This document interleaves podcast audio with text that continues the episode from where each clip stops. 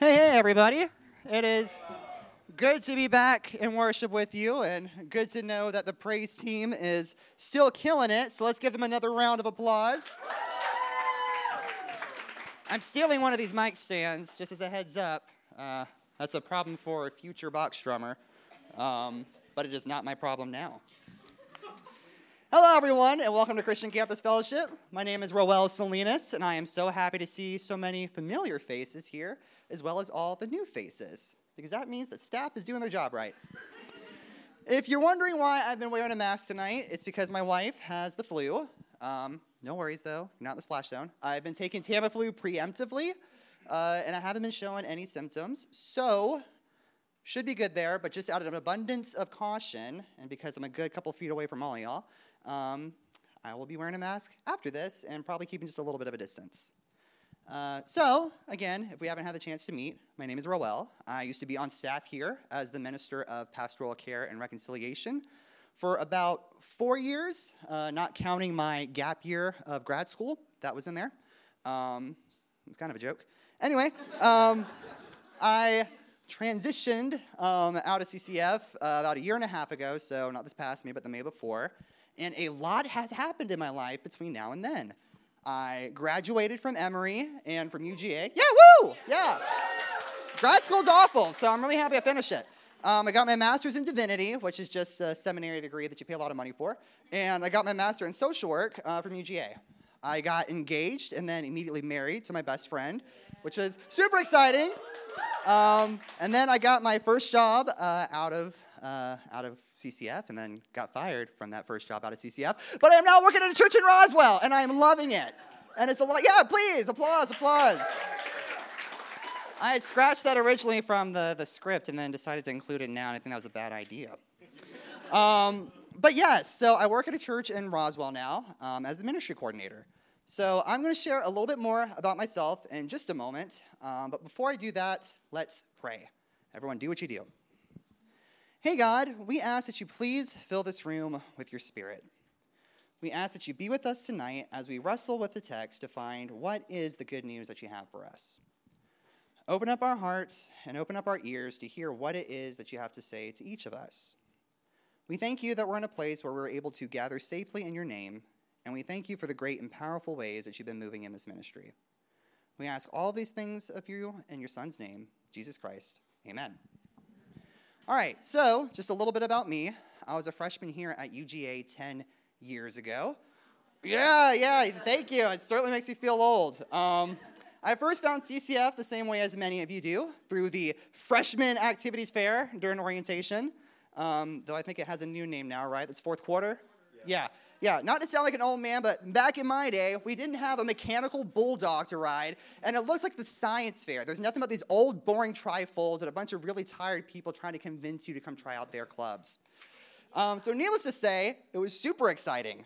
Uh, I remember going by this one stand, and there was this old man with glasses, and he was all like, "Hi, my name's Donnie Holiday, and this is C C F. We have weird people in Mario Kart. You should come check us out sometime." And you know what? I didn't. I did not go to C C F. Uh, at the time, it was a little bit of like campus ministry, organizational club overload. So I did what any rational, sensible college freshman would do and did absolutely nothing my first semester, which ended up being a huge mistake uh, because by the end of fall semester, my roommate and I were driving each other up the wall. Could not stand him by the end of that semester, so come spring, I was looking for lots of excuses to get out of the dorm room. I started attending every club possible. I did U G A Miracle for a little bit. I did this group called Nourish, which I think was like actively dying as I was joining it, so it um, didn't last super long. Um, but despite all these new clubs I was trying, a campus ministry was still not on my radar. Instead, it was because I was at a different uh, organization that U G A has that I was approached by a dorky girl with glasses, and she was all like, "Hey, my name's Kristen Fowler. I like your cross. Do you have a campus ministry that you're plugged into?" So that's right, everybody. I knew Kristen back when she was just a junior. I was there for cool undercut, Kristen. I was there, yeah. I was there for getting pied in the face, Kristen. And I was also even there for breakdancing to Gold Digger, Kristen. which I convinced her to do for an open mic night. So since y'all have that going on tomorrow, I'm sure you can convince her to do it again. Ours is one of the longest friendships I've ever had. I like to call her my oldest friend because she's old. Um, though that joke probably stings me now a little bit more than it used to because I am also old. Um, but I am so thankful for just the series of events that have led to us meeting and all the good that God has done with that. Uh, she invited me to C C F, and clearly I've had a relationship with this ministry ever since. I met my smoking hot wife here, uh, as youth pastors say. Uh, oh. Yo, that, not my smoking hot wife. This is my really cool friend. And then this is my smoking hot wife. There we go. Yes. Uh, her name is Maddie Court Salinas. Ooh, get to say that now. Right? A lot of hard work. Um, and this past Sunday, we celebrated one year of marriage together. Thank you. So we started dating her freshman year of college. Um, it's a shame that she can't be here tonight. She was really looking forward to seeing all of you, and she actually used to be the worship leader here a couple of years ago. She's an all-around fantastic human being, and unless she's NyQuil'd out right now, she should be watching via the live stream, so hi, baby. Whichever camera I'm supposed to look at, hi, baby.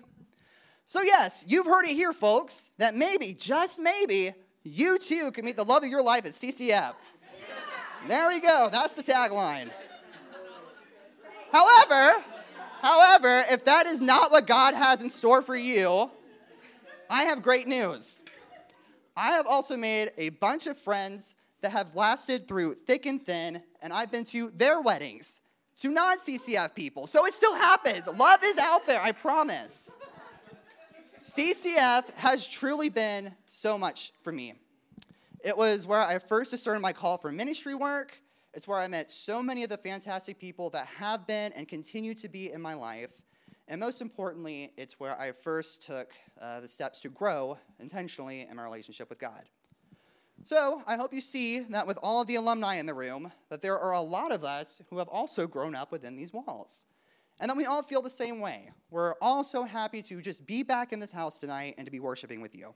I think it's also important to mention on alumni night that there are many more alumni who, because of what they do for a living or because of where life has literally taken them, um, they can't be here, but they support the ministry uh, financially because they believe so much in the good work that happens here. So everything that this ministry is, you have inherited from a bunch of awesome people who have also thought that this was worth spending their time.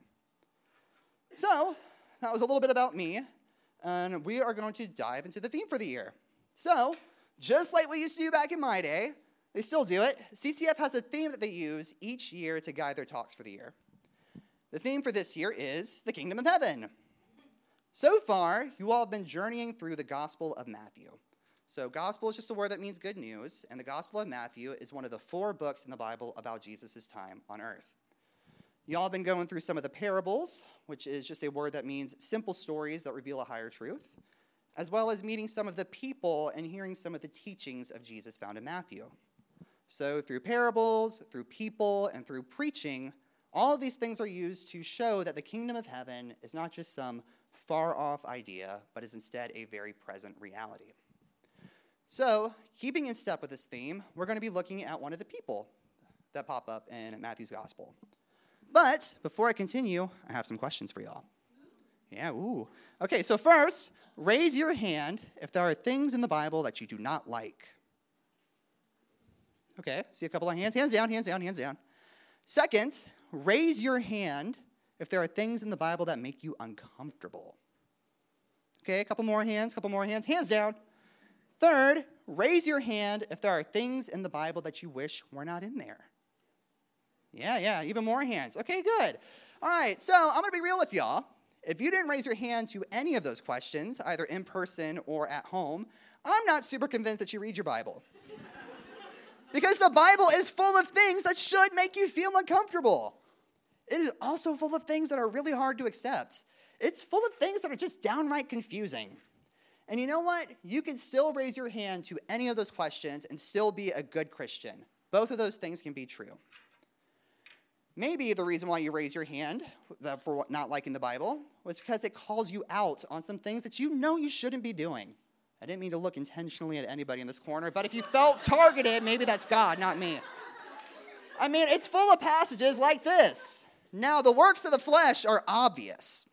Sexual immorality, impurity, debauchery, idolatry, sorcery, enmity, strife, jealousy, anger, quarrels, dissensions, factions, envy, drunkenness, carousing, and things like these. I am warning you, as I have warned you before, those who do these things will not inherit the kingdom of God. Ooh, you know, typical Saturday in Athens, right? Yeah. Hashtag just girly things. Um, no. Um, I'm sure something in this long list of thou shall nots probably stepped on your toes because, I mean, some of it stepped on my toes.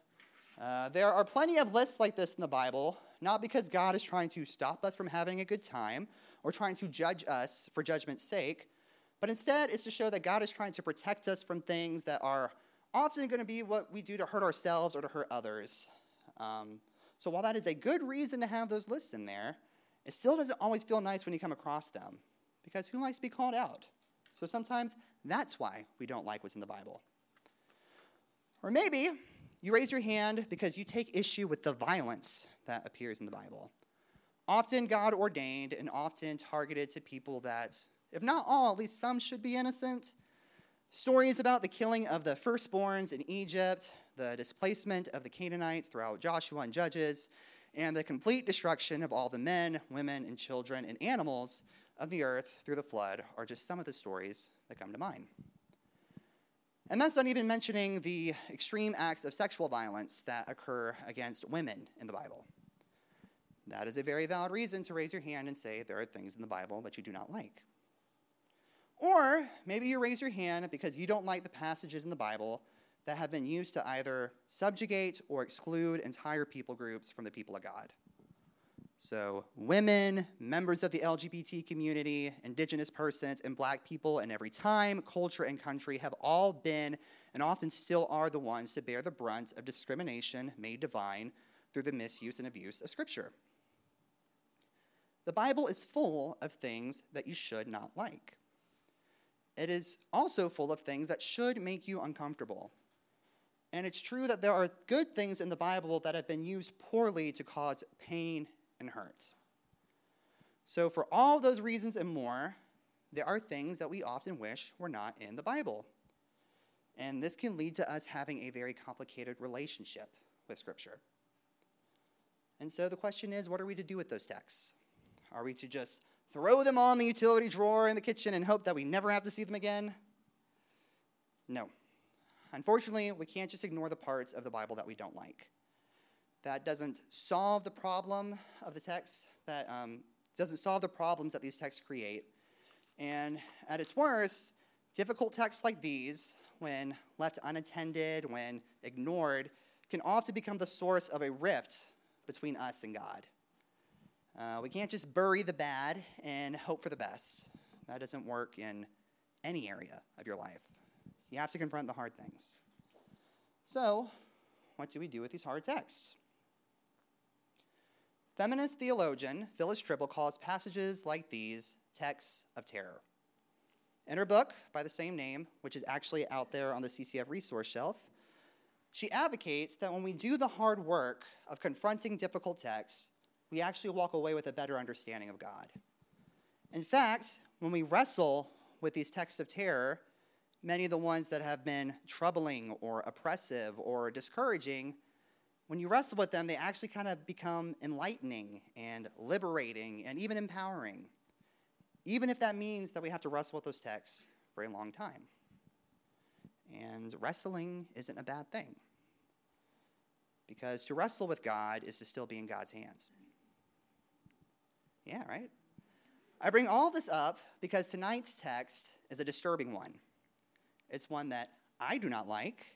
It's one that I wish wasn't in the Bible. It's one that I would call a text of terror. However, you cannot do a sermon series on people in the Gospel of Matthew and leave her out. The person we will be discussing tonight is the Canaanite woman. Now, I know there are some of you here who might not know exactly who or what a Canaanite is. So Canaan is the name of the land that would eventually become inhabited by the kingdoms of Israel and Judah in the Old Testament. It was promised to a man named Abraham and his descendants in the book of Genesis, which is the first book in the Bible. And it's what gets referred to as the Promised Land, or the land of milk and honey, in the time of Moses, who was like the Hebrew prophet. There was just one problem with the land of Canaan. When the Israelites left Egypt for Canaan, they found that it was actually already inhabited by, any guesses? The Canaanites. The ne- yeah, right? The next few books of the Bible, from Joshua up to the time of their exile, depict stories of constant warring and fighting between the Israelites and the Canaanites. So centuries later, a Canaanite woman appears in the story of Jesus' life. And her presence represents not just someone who is, say, an outsider, but someone who has been a historical enemy. Now, before we go any further um, into this text, we need to kind of stop and add a disclaimer. A good preacher always preaches with a Bible in one hand and a newspaper in the other. And while I can't promise good preaching tonight, it would be a failure on my part not to acknowledge the reality of what is happening in our world right now. Given the nature of this text and the necessity of the land and understanding the animosity within it, it is important that we name the bloodshed that is currently happening between Israel and in Gaza. There are those who interpret the stories of Ishmael and Isaac, of the Israelites and the Canaanites, and or of God's promise to Abraham in such a way that it either justifies or promotes violence against innocent people. That kind of interpretation is counter to the overarching narrative of the Bible, and it's counter to the nature of God.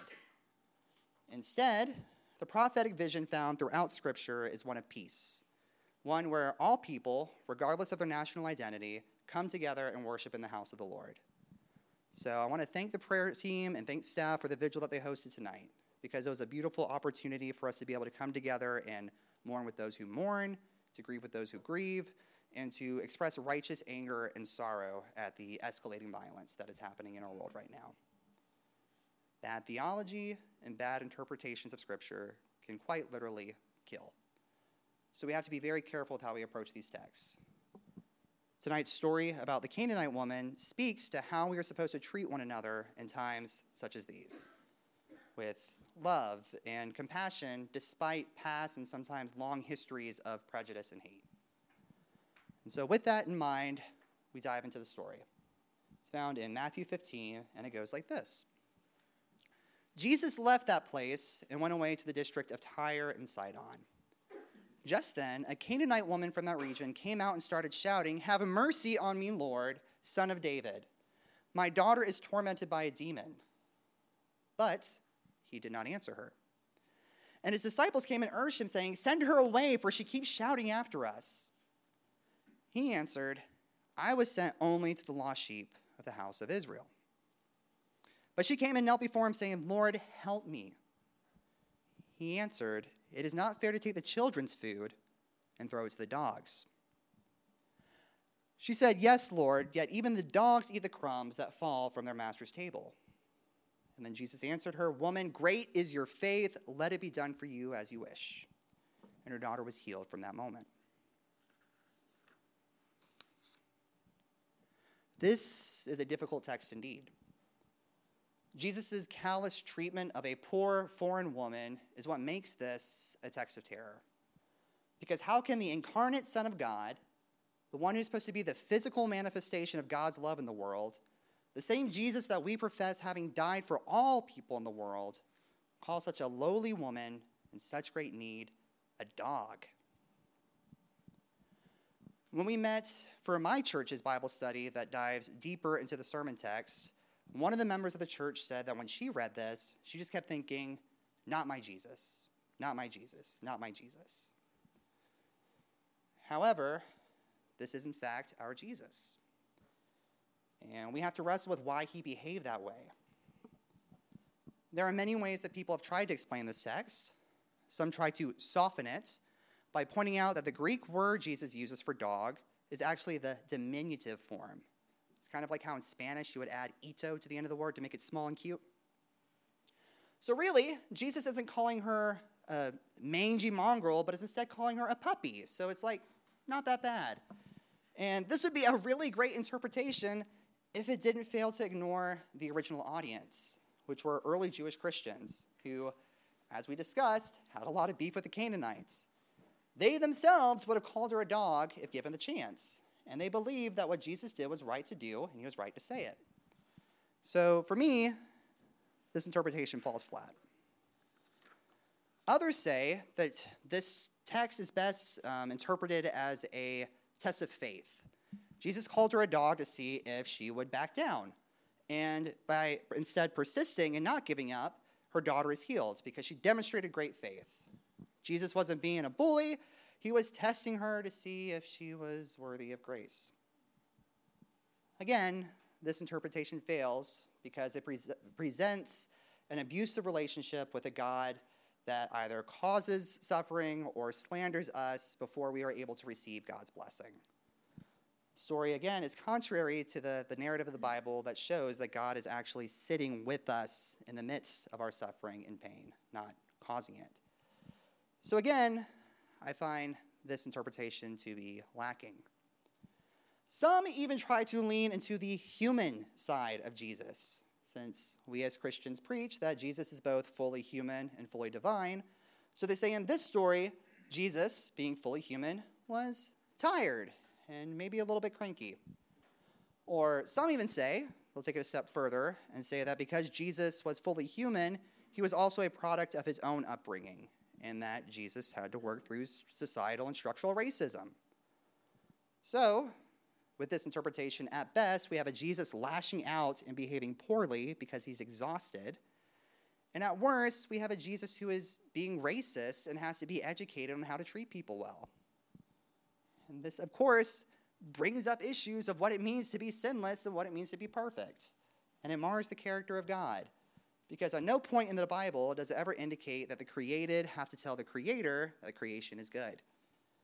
In fact, it's quite the opposite. Uh, at the beginning, God made everything and said all of it was good. So again, this interpretation fails. By trying to solve the problems that are found in this text, each of these interpretations create more problems. They open other cans of worms. All of these are attempts to try and explain away something that is deeply disturbing. But I don't think we have to shy away from how disturbing this text is. I don't think we have to make it behave or try to make it more palatable, because the text is disturbing, and it should disturb us. And I think there's a purpose to that. Sam Cargill did a great job two weeks ago in his talk on sharing how the Bible is a series of stories. They have a beginning, a middle, and an end, and they are filled with characters that develop and grow, and they have an original audience that they were written and intended for. When we approach texts of terror like these, it is best that we try to place them back in their original context, because I know Donnie's your lead pastor. I'm sure you hear context is key all the time. So in a kind of meta way, I want to show some of the work that has to be done when we approach difficult texts like these. And we're going to look at its placement in its uh, original story, its characters, and its audience to try to see what we're supposed to do with this. So first, we're going to look at the placement in the narrative. Just prior to entering the region of Tyre and Sidon, Jesus was first in his home country and was healing people, casting out demons, you know, just little Jesus things. And then the Pharisees and scribes come all the way down from Jerusalem, not to address the miracles that are happening in their own backyard, but to nitpick Jesus over something that, in comparison, feels quite trivial. Their gripe is, you and your disciples are not ceremoniously washing your hands before you eat. Thus, you are making yourselves ceremoniously, which is a hard word to say, unclean, that is, unfit to worship God. Healing people by the dozens, yet unfit to worship God. Talk about missing the forest for the trees. So, after tearing the Pharisees a new one in front of God and their mama, he then turns to the crowd and explains to them that it is not what goes into a person that makes them unclean, but it's instead what comes out. The disciples, who are also present, of course, missed the point, as Sam Cargill said two weeks ago. So Jesus breaks it down for them Barney style. He puts it like this. Are you still without understanding? Do you not see that whatever goes into the mouth enters the stomach and goes into the sewer? That's just biology. But what comes out of the mouth proceeds from the heart, and this is what defiles. For out of the heart come evil intentions, murder, adultery, sexual immorality, theft, false witness, slander. These are the things that defile a person. But to eat with unwashed hands does not defile. A message that didn't really sell in COVID. So, as Jesus is saying, it's not the bad stuff, or we can just shorten it to say the B S that goes into you that is going to make you unfit for worship, but it's instead the B S that is going to come out of you that makes you unfit for worship. B S, bad stuff. That is that is, that is what we're sticking with. Yeah, yeah, yeah, yeah, yeah. Stay with it. So, after this lesson, they leave the Pharisees and go out into the Gentile countryside, which just means a region where non-Jewish people live, and are immediately approached by what? Someone from the outside, an outsider to the Jewish faith. Someone that good Jewish boys are supposed to have nothing to do with, and that is the Canaanite woman. So at this point, we have to look at our characters. We already touched briefly on what a Canaanite is, and some of the reasons why um, this matters to the story. And it matters specifically that this woman is a Canaanite and not, say, like a Roman or a Greek, like some of the other outsiders we have met, because this story is written to Jewish Christians who have beef with the Canaanites. They they hated them. It was on site. Um, whatever you kids say these days, maybe I'm getting too old. Um, anyway, when the original audience heard this story and hear the word Canaanite, all those years of fighting and beef are going to come right up to the surface. So, like I said at the top, this woman isn't just an outsider, she is an enemy. So, continuing with the story, Jesus comes into her neighborhood, and upon his arrival, this woman frantically finds him and demands healing for her daughter. The text doesn't tell us if she has a husband or a community or anything, but for a Gentile woman to be approaching a Jewish rabbi, particularly one that has as huge of a reputation as Jesus does at this time, leads me to believe that she didn't have that many people in her corner advocating for her. The situation is so dire, and this woman believes so much in Jesus' healing power that she opts to put herself into a position of extreme humility to come and beg Jesus for healing. She calls him both son, oh, sorry, son, Lord and Son of David, which are messianic titles. She has this understanding of who Jesus is. And where are the disciples in the midst of all the story? Begging Jesus to send her away. So, two Thursdays ago, we were talking about the feeding of the five thousand in Matthew, and the, in Matthew fourteen, and the feeding of the four thousand at the very end of this chapter. Sam pointed out that the disciples undergo this transformation within themselves, moving from people who do not understand to people who do understand, finally getting what Jesus means by chapter sixteen. These stories bookend this one that we're talking about tonight. We are in the middle of the disciples' character development, and that is why I find this phrase, send her away, to be so significant.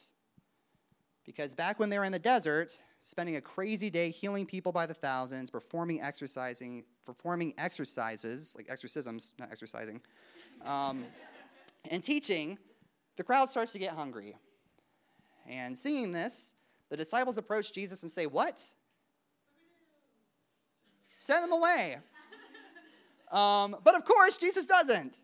Instead, he says, you give them something to eat. Don't send them away. You do something, Maya.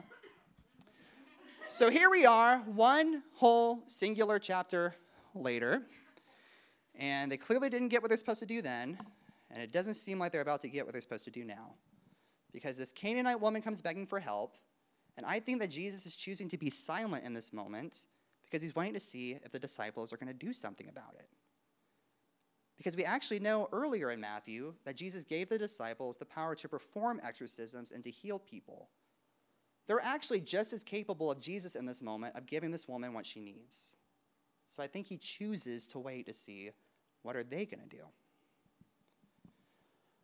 And rather than act in compassion, they beg Jesus to send her away. They don't seem moved by the fact that this outsider, their perceived enemy, this foreign woman is calling out to Jesus not only with such human desperation, but also with such a clear understanding of who he is and what he can do. You see, the, the early Jewish people had this idea that the Messiah was for them. And that's true. However, they believed that the Messiah was only for them, that he was going to liberate them um, from oppressive rule and restore their kingdom. And so we see the disciples are still actively struggling with this expectation that they have for Jesus, and he's kind of behaving in ways that they either A, don't like, or B, just don't expect, um, despite Jesus' many interactions with people who aren't Jewish. So, you know, I think it's in this moment that out of deep frustration with the disciples, not this woman, that Jesus decides to show the disciples what happens when he tries to do things their way. You don't want to heal her? Fine. You want me to tell her to go away? Fine. Let's see what happens. He says out loud what the disciples are se- thinking secretly in their hearts. Go away, dog. We have nothing for you. Get lost. Beat it. Go away, dog. How incredibly dehumanizing and how deeply disturbing. What happens to this woman and her daughter when Jesus says this? Nothing. Nothing happens. Their problem doesn't go away. Their need is still explicitly there. The disciples may have closed their hearts off to this woman and turned their face away from her, but she's still just outside demanding to be brought in and cared for. The disciples proved to be just as concerned as the Pharisees about what they thought was the outside evil coming in, that they missed that inside evil coming out. So Jesus ultimately heals this woman, as I think we all expected that he would, given his history of healing those who are even outsiders to the Jewish people. Jesus restores this woman's daughter and commends her for her faith because she gets that God's love is for everyone. Not just for the lost sheep of Israel, but even for the lowly dogs in the Gentile countryside. It is this outsider who understood the message of the gospel so clearly, not the insiders. And it's at this point we have to return to the original intended audience for the story.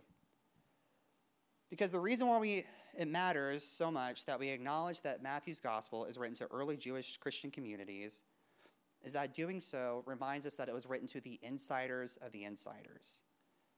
They're not just insiders because they were the first Christians and the one who saw Jesus like actively on the earth, but they also come from the original people of God, the Jewish people. They were the ones who grew up hearing stories found in the Hebrew scriptures that talk about God's love for the foreigner and the oppressed. They're the ones who grew up reading about the prophets and their visions of God's temple being a house for all nations. So if anyone is supposed to know better on how to treat the outsider, it's these people. And that's what makes this text so relevant to us today. Because for those of us in the big blue house who profess ourselves as Christians, we are now the insiders. We're the ones who have access to these stories. Many of us are the ones who grew up hearing these stories, and we're supposed to be the ones that know the truth about God's love for the world. And nobody in the Bible was supposed to be more in this perceived in-group than the disciples, the people who spent their entire time with Jesus for his three years of ministry. That is what makes their failure in understanding Jesus' teachings so tragic. And it's the danger that we face today as followers of Jesus. Rather than spread the message that all are loved by God, the disciples try to keep people away from Jesus. They try to keep those people on the outside so that they could keep Jesus for themselves on the inside. The purpose of this text of terror is not to hold up a mirror to Jesus and reveal something secretly sinister about God's character. It's instead for Jesus to hold up a mirror and reveal something about our own character, something that we might harbor inside. It's supposed to be jarring and unsettling and discomforting to hear the words of such hate come from the mouths of our loving Savior. And I think it's supposed to make us so uncomfortable because so often we harbor those same feelings of hate and prejudice and indifference within our own heart. The only like modern thing I can think of comparing it to is that scene in Monsters, Incorporated, where Sully is called to give a scare demonstration for all the up-and-coming monsters. Now, scaring kids was something that he was incredibly good at. It was even something he believed was not just okay, but needed for the monster community. He went to school for it, trained for it, and actually became the best scarer on the floor. It was his livelihood, and what he believed was the best thing that one could do. And additionally, like all other monsters in Monstropolis, he grew up believing that these human children on the outside could contaminate you, so you kind of had to keep them at an arm's length, which means you had to dehumanize them a little bit. However, all of this changes, as I'm sure you know, when he befriends a little girl named Boo, whose terror is captured on camera, and only then does he realize the pain and the fear that he is creating. It's not until he sees it on the face of someone innocent that he begins to ask himself, maybe, just maybe, there's a better way. So I think likewise, it is not until we hear such callousness and indifference and hate from the mouth of Jesus that we then begin to understand just how terrible we can sometimes be to each other. Because that is what Jesus meant when he said that it's what comes out of the heart that defiles us. Our own indifference, our own callousness, our own hate. What defiles us is not the person in front of us, but our treatment of them coming out of us. And yet, how many times do we stick our own heads in the sand and ask Jesus to send people away? Jesus, please send that poor person on the corner away. I can't stand to look at them. Please send the oppressed away, the hungry, the afflicted, the war-ravaged. Jesus, please remove them from my feed, remove them from my sight, send them away. This kind of behavior ignores the final command that Jesus gave his disciples at the end of the Gospel of Matthew, which is to go out into the world, to be those on the inside going out and bringing people back, to spread the good news of Jesus and to show them that they are loved. So what we see in this text is that the disciples, the true insiders, missed an opportunity to participate in true worship, to do something God-honoring, to be a part of something greater than themselves. And we, as the new insiders, run the risk of missing that same opportunity to be a part of something greater. Because this text also tells us the truth, that God is going to act on behalf of those in need, whether we decide to participate in that goodness or not. God is always for the outsider and is calling us out to join in that work of caring for them. And so the true terror of this text is not what it says about Jesus, but what it says about us. And it leaves us with the question, what are you going to do? Are we going to tell Jesus to send those in need away, or are we going to do something about it? Let's pray.